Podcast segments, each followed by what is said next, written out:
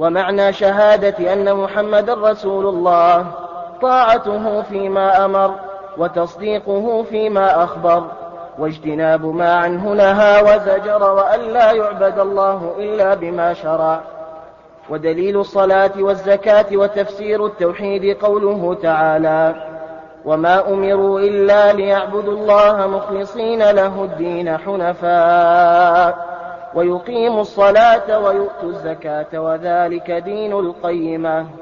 ودليل الصيام قوله تعالى يا أيها الذين آمنوا كتب عليكم الصيام كما كتب على الذين من قبلكم لعلكم تتقون. ودليل, ودليل الحج قوله تعالى ولله على الناس حج البيت من استطاع إليه سبيلا. ومن كفر فإن الله غني عن العالمين. طيب ثم قال رحمه الله ومعنى شهادة أن محمد رسول الله طاعته فيما أمر وتصديقه فيما أخبر واجتناب ما نهى عنه وزجر وأن لا يعبد الله وأن لا يعبد الله إلا بما شرع. هذا هو معنى شهادة أن محمد رسول الله. فكل من لهج بهذا بهذه الشهادة فيجب عليه أن يستحضر هذه المعاني. فإن ما جاء به النبي صلى الله عليه وسلم لا يخلو من أمرين إما خبر فالواجب فيه التصديق فالأخبار تقابل بالتصديق وإما أمر فالواجب فيه الانقياد والتسليم. فالواجب في الأخبار التصديق والواجب في الأحكام الطاعة والانقياد والتسليم. واعلم أنه يجب طاعة النبي صلى الله عليه وسلم فيما أمر به سواء علمنا ما حكمة هذا الأمر أو جهلنا الحكمة سواء أدركته عقولنا أو لم تدركه. هذا فيما يتعلق بالأوامر. فمن علق العمل بالأمر على معرفة الحكمة فإنه لم يسلم القياد للنبي صلى الله عليه وسلم ولم يحقق هذه الشهادة. وحقيقته أنه إنما يعبد هواه لأنه لا يقبل من الأوامر ولا ينتهي عن شيء إلا ما وافق عقله ورأيه.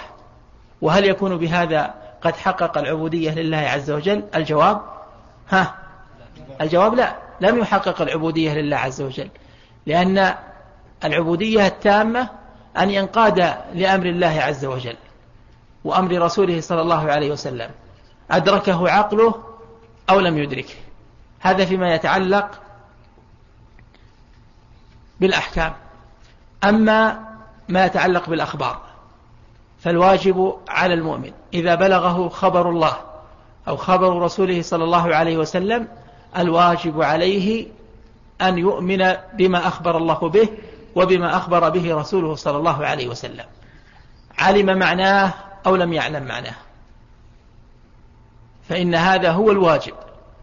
فإن الإنسان مهما بلغ علمه فإنه قد يخفى عليه بعض ما أمر الله به ورسوله. فلا يدرك معنى ما أمر الله به ورسوله على وجه الكمال.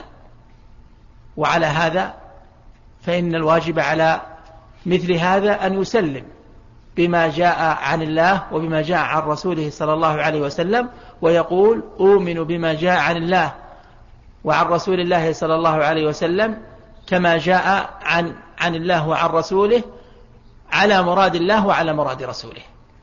وهذا الإيمان المجمل يكفيه وتبرأ به ذمته.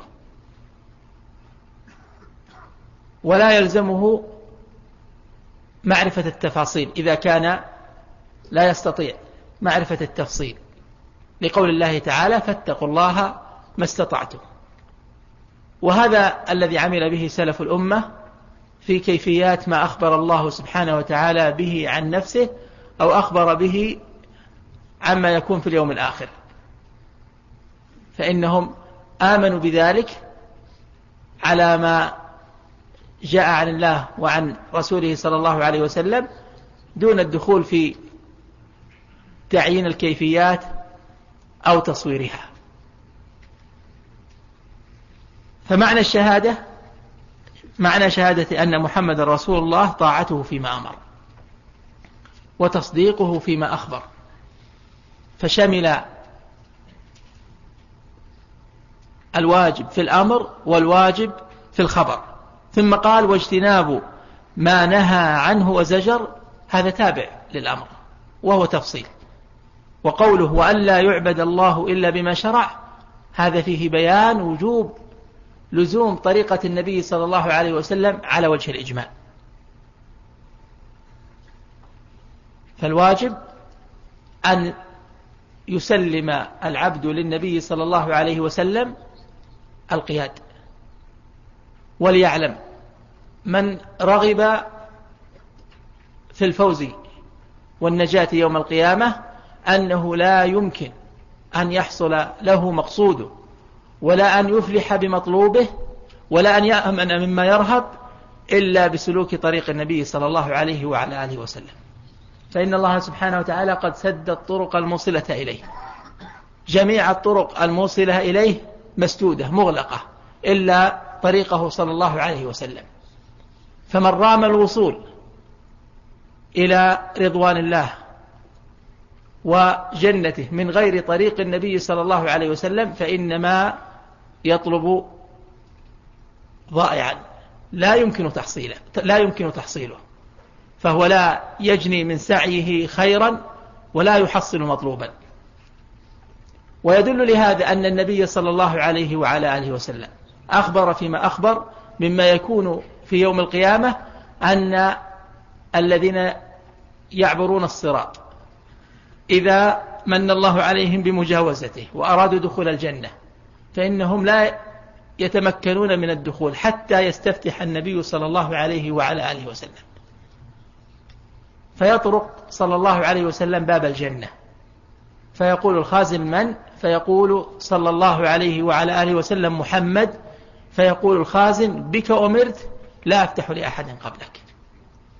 وهذا يدل على أنه لا سبيل إلى دخول الجنة إلا من طريق النبي صلى الله عليه وسلم.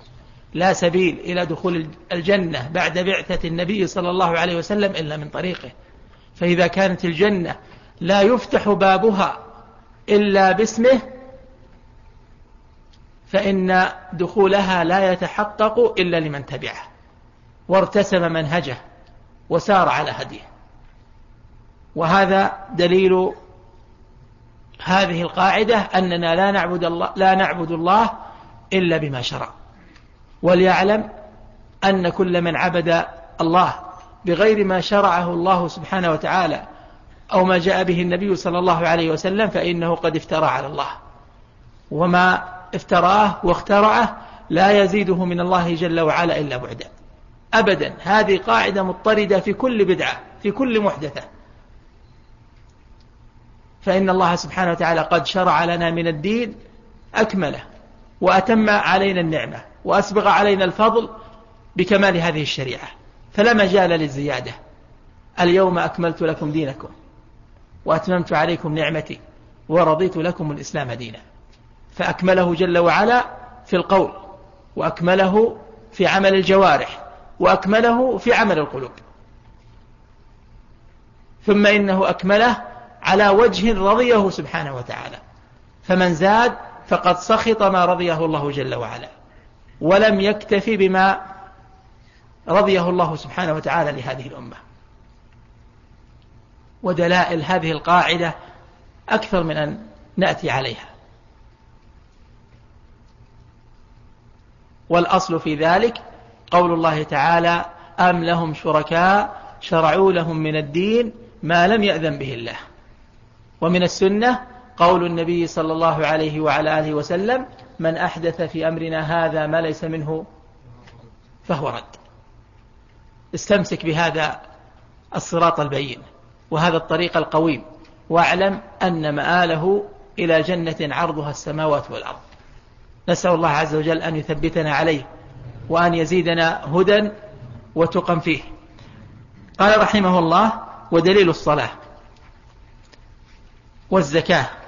وتفسير التوحيد قوله تعالى وما أمروا إلا ليعبدوا الله مخلصين له الدين حنفاء ويقيموا الصلاة ويؤتوا الزكاة وذلك دين القيمة. فهذه الآية تضمنت ثلاثة أمور. تضمنت بيان التوحيد وتفسيره وتضمنت الأمر بإقامة الصلاة وإيتاء الزكاة. وفيه أن هذا الدين عقيدة وعملا. هو أقوم الأديان. وأن كل من رام استقامة في غيره فإنه لا يحصل. ذلك لقوله تعالى وذلك أي المتقدم ما أمر به من التوحيد ومن إقامة الصلاة وإيتاء الزكاة دين القيمة الدين القويم والصراط المستقيم. قال رحمه الله ودليل الصيام قوله تعالى يا أيها الذين آمنوا كتب عليكم الصيام كما كتب على الذين من قبلكم لعلكم تتقون. وجه الدلالة قوله تعالى كتب عليكم الصيام. ودليل الحج قوله تعالى ولله على الناس حج البيت من استطاع عليه سبيلا ومن كفر فإن الله غني عن العالمين. وفي هذه الآية دليل على وجوب الحج. وهذه هي أركان الإسلام وشرائعه التي لا يستقيم إسلام المرء إلا بها. نعم. مرتبة الثانية. المرتبة الثانية الإيمان وهو بضع وسبعون شعبة فأعلاها قول لا إله إلا الله وأدناها إماطة الأذى عن الطريق والحياء شعبة من الإيمان وأركانه ستة أن تؤمن بالله وملائكته وكتبه ورسله واليوم الآخر وتؤمن بالقدر خيره وشره. والدليل على هذه الأركان الستة قوله تعالى ليس البر أن تولوا وجوهكم قبل المشرق والمغرب ولكن البر من آمن بالله واليوم الآخر والملائكة والكتاب والنبيين. ودليل القدر قوله تعالى إنا كل شيء خلقناه بقدر هذه المرتبة هي المرتبة الثانية. فرغ الشيخ رحمه الله من المرتبة الأولى وهي مرتبة الإسلام وتلخص لنا أن الإسلام هو الطاعات الظاهرة. هذا باعتبار ذكر الإسلام مع الإسلام ذكر الإسلام مع الإيمان والإحسان. لأن تعريف الإيمان وتعريف الإسلام وتعريف الإحسان يختلف فيما إذا اقترن شيء منها بالآخر وفيما, وفيما إذا جاءت منفردة. فإذا جاءت منفردة كان الإسلام يشمل الإيمان والإحسان. وإذا جاء الإيمان منفردا كان الإيمان شاملا للإحسان والإسلام. وكذلك الإحسان إذا جاء منفردا شمل الإسلام والإيمان. وانتبه إلى هذا التفريق. أما إذا اجتمعت كما هو الحال في حديث جبريل فإن الإيمان فإن الإسلام يختص بالأعمال الظاهرة قولية أو فعلية. والإيمان يختص بالأعمال الباطنة والإحسان هو الكمال والغاية في هذين الأمرين في أعمال الظاهر وفي أعمال الباطن. انتبه لهذا. المؤلف رحمه الله قال المرتبة الثانية الإيمان. ثم بين الإيمان وعرفه فقال وهو بضع وسبعون شعبة أعلاها قول لا إله إلا الله وأدناها إماطة الأذى عن الطريق والحياء شعبة من الإيمان. وهذا تعريف للإيمان بنص النبوي وفي هذا فائدة ولفتة مهمة لطالب العلم. أن الاصطلاحات الشرعية أن الألفاظ الشرعية كالإسلام والإيمان والإحسان والبر والتقوى والصلاة والزكاة وغير ذلك من ألفاظ الشريعة إنما يستقى معناها ويستفاد مفهومها من الشريعة لا من لسان العرب. وهذه فائدة تهمك وتفيدك في تعريف الإيمان. فإن أقواما عرفوا الإيمان بأنه التصديق مجرد التصديق. وقيل لهم من أين لكم هذا؟ قالوا اللغة تفيد هذا. قلنا لهم إن الإيمان أمره كبير. وشأنه خطير. به تحصل النجاة من النار والفوز بالجنة. وهل مثل هذا هل يعقل أن مثل هذا يتركه الشارع يتركه الله سبحانه وتعالى ويتركه رسوله صلى الله عليه وسلم دون بيان وتوضيح؟ الجواب لا. ولذلك ارجع في تعريف الإيمان وفي تعريف الإسلام وفي تعريف, وفي تعريف الإحسان وفي غيرهما من الاصطلاحات الشرعية إلى اصطلاح الشارع إلى ألفاظه إلى بيانه وتوضيحه فإنه الغاية والمنتهى في بيان حقائق هذه الأمور. فالشيخ رحمه الله سلك هذا المنهج فبين لنا الإيمان بقول النبي صلى الله عليه وعلى آله وسلم ولا أظن أحدا يقرأ هذا الحديث إلا ويتضح له الإيمان. فإن النبي صلى الله عليه وسلم أخبر بأن الإيمان بضع وسبعون شعبة. ثم ضرب مثلا لكل شعبة من شعبه. فهذه المذكورات في هذا الحديث وهي ثلاثة أمور ترجع إليها بقية الشعب. فأعلاها قول لا إله إلا الله. هذا أعلى شعب الإيمان. وهذا يفيد أن الأقوال تدخل في مسمى الإيمان. فالقول من الإيمان ولذلك جعل أعلى مراتب الإيمان القول وهو قول لا إله إلا الله. ثم قال والحياء شعبة من الإيمان. الحياء عمل قلبي أو عمل قولي أو عمل في الجوارح. عمل قلبي. الحياء أصله في القلب. قد تظهر ثماره في الجوارح والسلوك لكن أصله في قلب الإنسان. وبهذا تعرف أن جميع الأعمال القلبية تدخل في مسمى الإيمان. ثالث ما ذكر النبي صلى الله عليه وسلم من شعب الإيمان في هذا الحديث قال نعم. وأدناها إماطة الأذى عن الطريق. إماطته يعني إزالته وعن الطريق يعني الطريق المسلوك. سواء كان طريق مشاة طريق سيارات طريق دواب كل ما استطرقه الناس ومشوا فيه بأرجلهم أو دوابهم فإنه يدخل في قوله عن الطريق. إماطة الأدناها إماطة الأذى عن الطريق. وإماطة الأذى عن الطريق. عمل قلبي أو عمل قولي أو عمل في الجوارح. عمل في الجوارح. وبه نعرف أن من مسمى الإيمان عمل الجوارح. وأن من أخرج الأعمال عن مسمى الإيمان قد خالف ما أجمع عليه السلف وما دلت عليه النصوص في الكتاب والسنة. فهمنا من هذا الحديث أن الإيمان يكون في القلب ويكون في اللسان ويكون في الجوارح.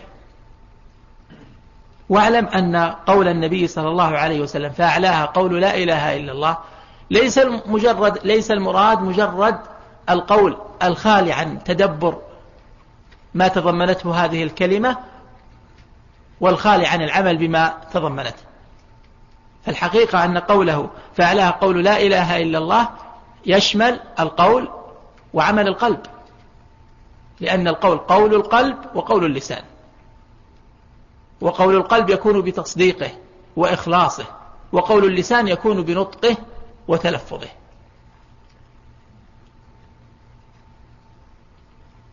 إذا فهمنا الآن ما هو الإيمان. الإيمان قول وعمل قول القلب وقول اللسان. وعمل القلب وعمل الجوارح. وعلى هذا تواطأت كلمات السلف. فمهما اختلف لفظها وتنوع تعبيرها فإنها ترجع إلى أن الإيمان قول وعمل. واضح يا إخواني؟ طيب هل هذا تعريف الإيمان إذا قرن بالإسلام؟ هل قوله والإيمان نعم الإيمان وهو بضع وسبعون شعبة فعلها قول لا إله إلا الله وأدناها إماطة الأذى عن الطريق والحياء شعبة من الإيمان. هل هذا هو تعريف الإيمان إذا قرن به الإسلام؟ الجواب لا. الجواب لا. لأن ذكرنا قبل قليل أن الإسلام الأعمال الظاهرة إذا اقترن بالإيمان وأن الإيمان هو عمل الباطن عمل القلب. والحديث تضمن قول اللسان وعمل الجوارح وعمل القلب. ففهمنا من هذا أن المؤلف رحمه الله بدأ ذكر بدأ بيان هذه المرتبة بالبيان العام ليس الذي يكون مع الإسلام والإحسان. أما الإيمان الذي يقصد ويراد عند ذكر الإسلام يعني عند اقترانه بذكر الإسلام فهو ما قاله رحمه الله في قوله وأركانه ستة أركانه ستة أن تؤمن بالله وملائكته وكتبه ورسله واليوم الآخر وبالقدر خيره وشره. هذه كلها أعمال قلبية. ولذلك سماها شيخ الإسلام رحمه الله عقود القلب. عقود القلب. وسماها حقائق الإيمان. فعقود القلب وحقائق الإيمان كلها من الأعمال القلبية. فإذا قيل لك ما الإيمان؟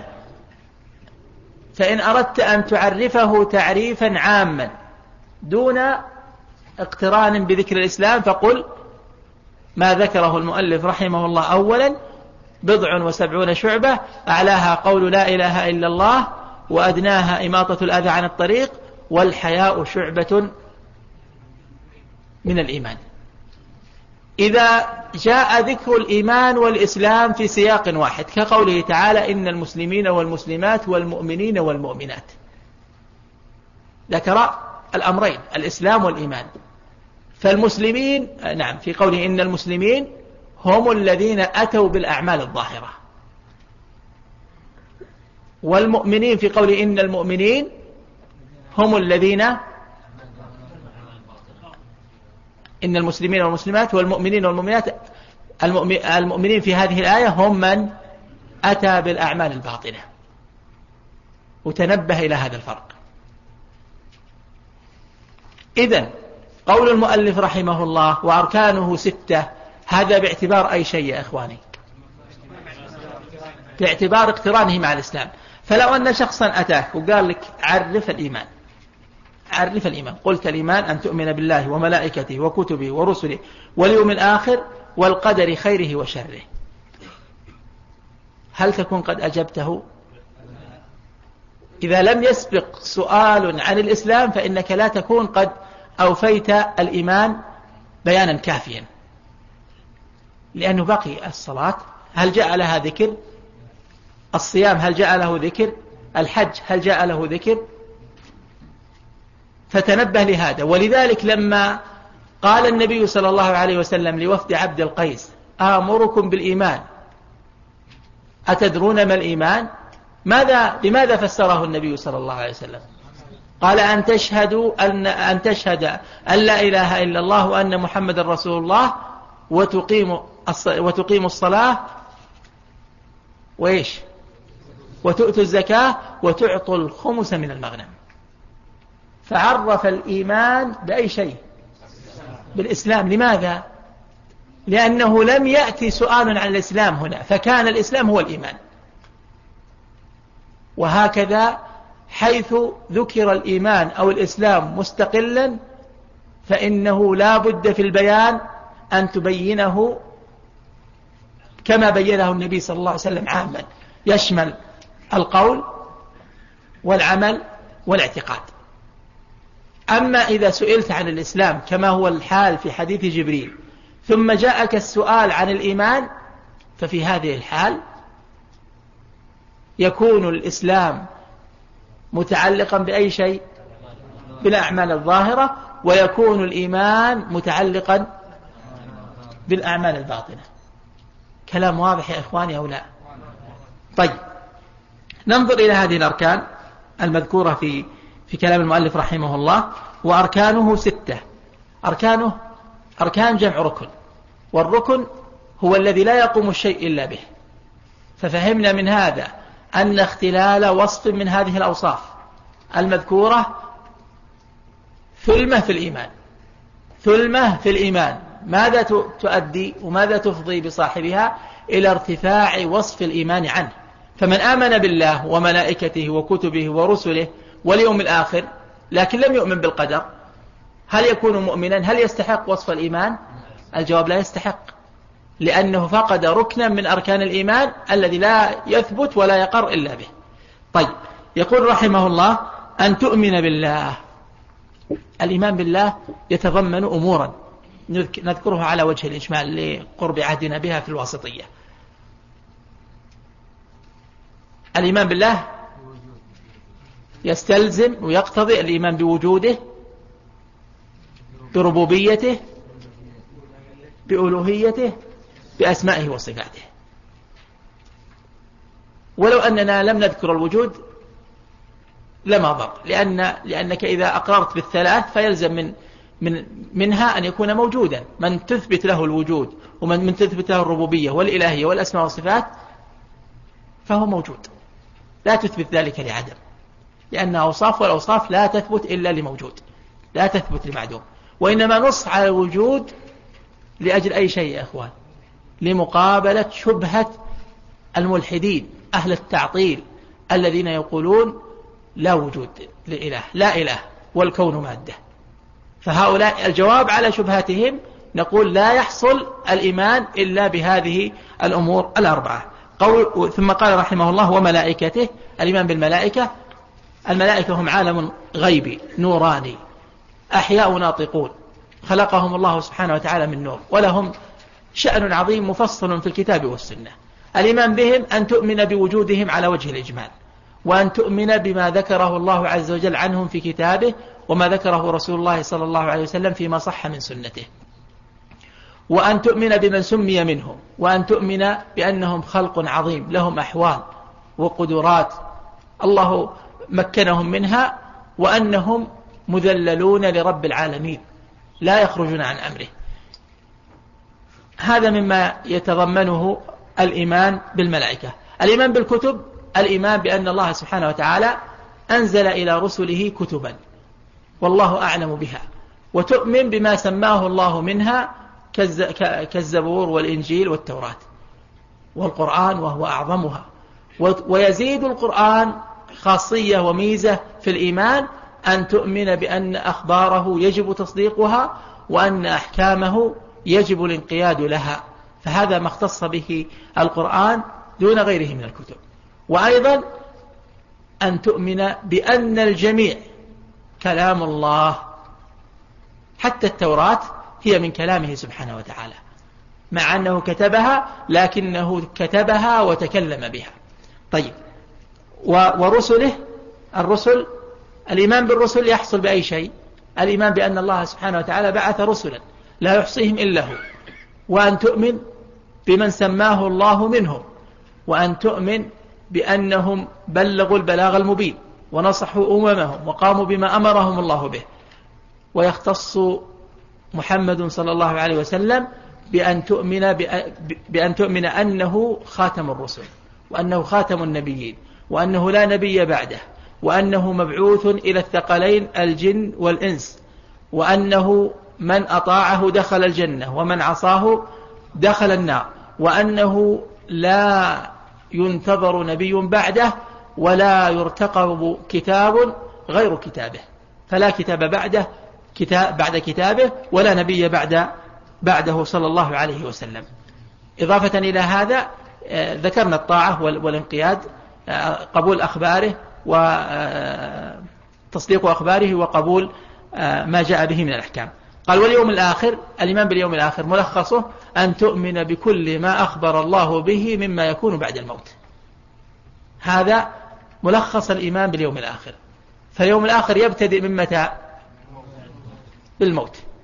قال الله جل وعلا وجاءت سكرة الموت بالحق. جاءت سكرة الموت بالحق يعني بما أخبرت به الرسل مما يكون بعد الموت من الثواب والعقاب كما تقدم في التفسير. قوله وبالقدر خيره وشره هذا فيه إثبات؟ القدر. وما هو القدر؟ القدر هو حكم الله الكوني. هذا تعريف القدر. أحسن ما قيل في تعريفه أن القدر هو حكم الله الكوني. فتؤمن بأن الله سبحانه وتعالى علم بالأشياء قبل وقوعها. وأنه كتبها سبحانه وتعالى وأن ما علمه وكتبه فقد طابق مشيئته وخلقه. وبهذا تعلم أن مراتب القدر أربع مراتب كما سيأتي بيانها إن شاء الله تعالى. قوله رحمه الله بالقدر خيره وشره المقصود بالقدر هنا المقدور يعني بما قدره الله من الخير والشر. واعلم أن الله سبحانه وتعالى ليس في فعله شر. كما قال سبحانه وتعالى والشر كما قال النبي صلى الله عليه وسلم في ثنائه على ربه والشر ليس إليك. والشر لا يضاف إلى الله عز وجل ولا ينسب إليه. إنما الشر في المفعولات في المقدورات في المخلوقات. أما تقديره وفعله وخلقه فلا شر فيه سبحانه وتعالى الخير كله في يديه. قال والدليل على هذه الأركان على هذه الأركان الستة. يقول رحمه الله قوله تعالى ليس البر أن تولوا وجوهكم قبل المشرق والمغرب ولكن البر من آمن بالله واليوم الآخر والملائكة والكتاب والنبيين. هذه كم ركن؟ خمسة أركان. ثم قال ودليل القدر قوله تعالى إنا كل, إنا كل شيء خلقناه بقدر. وقد جمعت في حديث جبريل الذي سيأتي. واعلم أن, أن الأدلة على هذه الأصول كثيرة وإنما ذكر أهل أو وإنما يذكر أهل العلم هذين الدليلين لأن الدليل الأول جمع خمسة أركان من أركان الإيمان والثاني نص على الركن السادس. وإلا فإنه لا ينحصر الاستدلال على هذه الأركان بهذا الدليل وإنما نبهت على هذا حتى لا يتوهم المتوهم أن العلماء إذا ذكروا هذا الدليل فلا دليل غيره. بل الأدلة كثيرة وإنما هذا الدليل يذكر ويكرر لكونه إيش؟ جمع أكثر أركان الإيمان. طيب.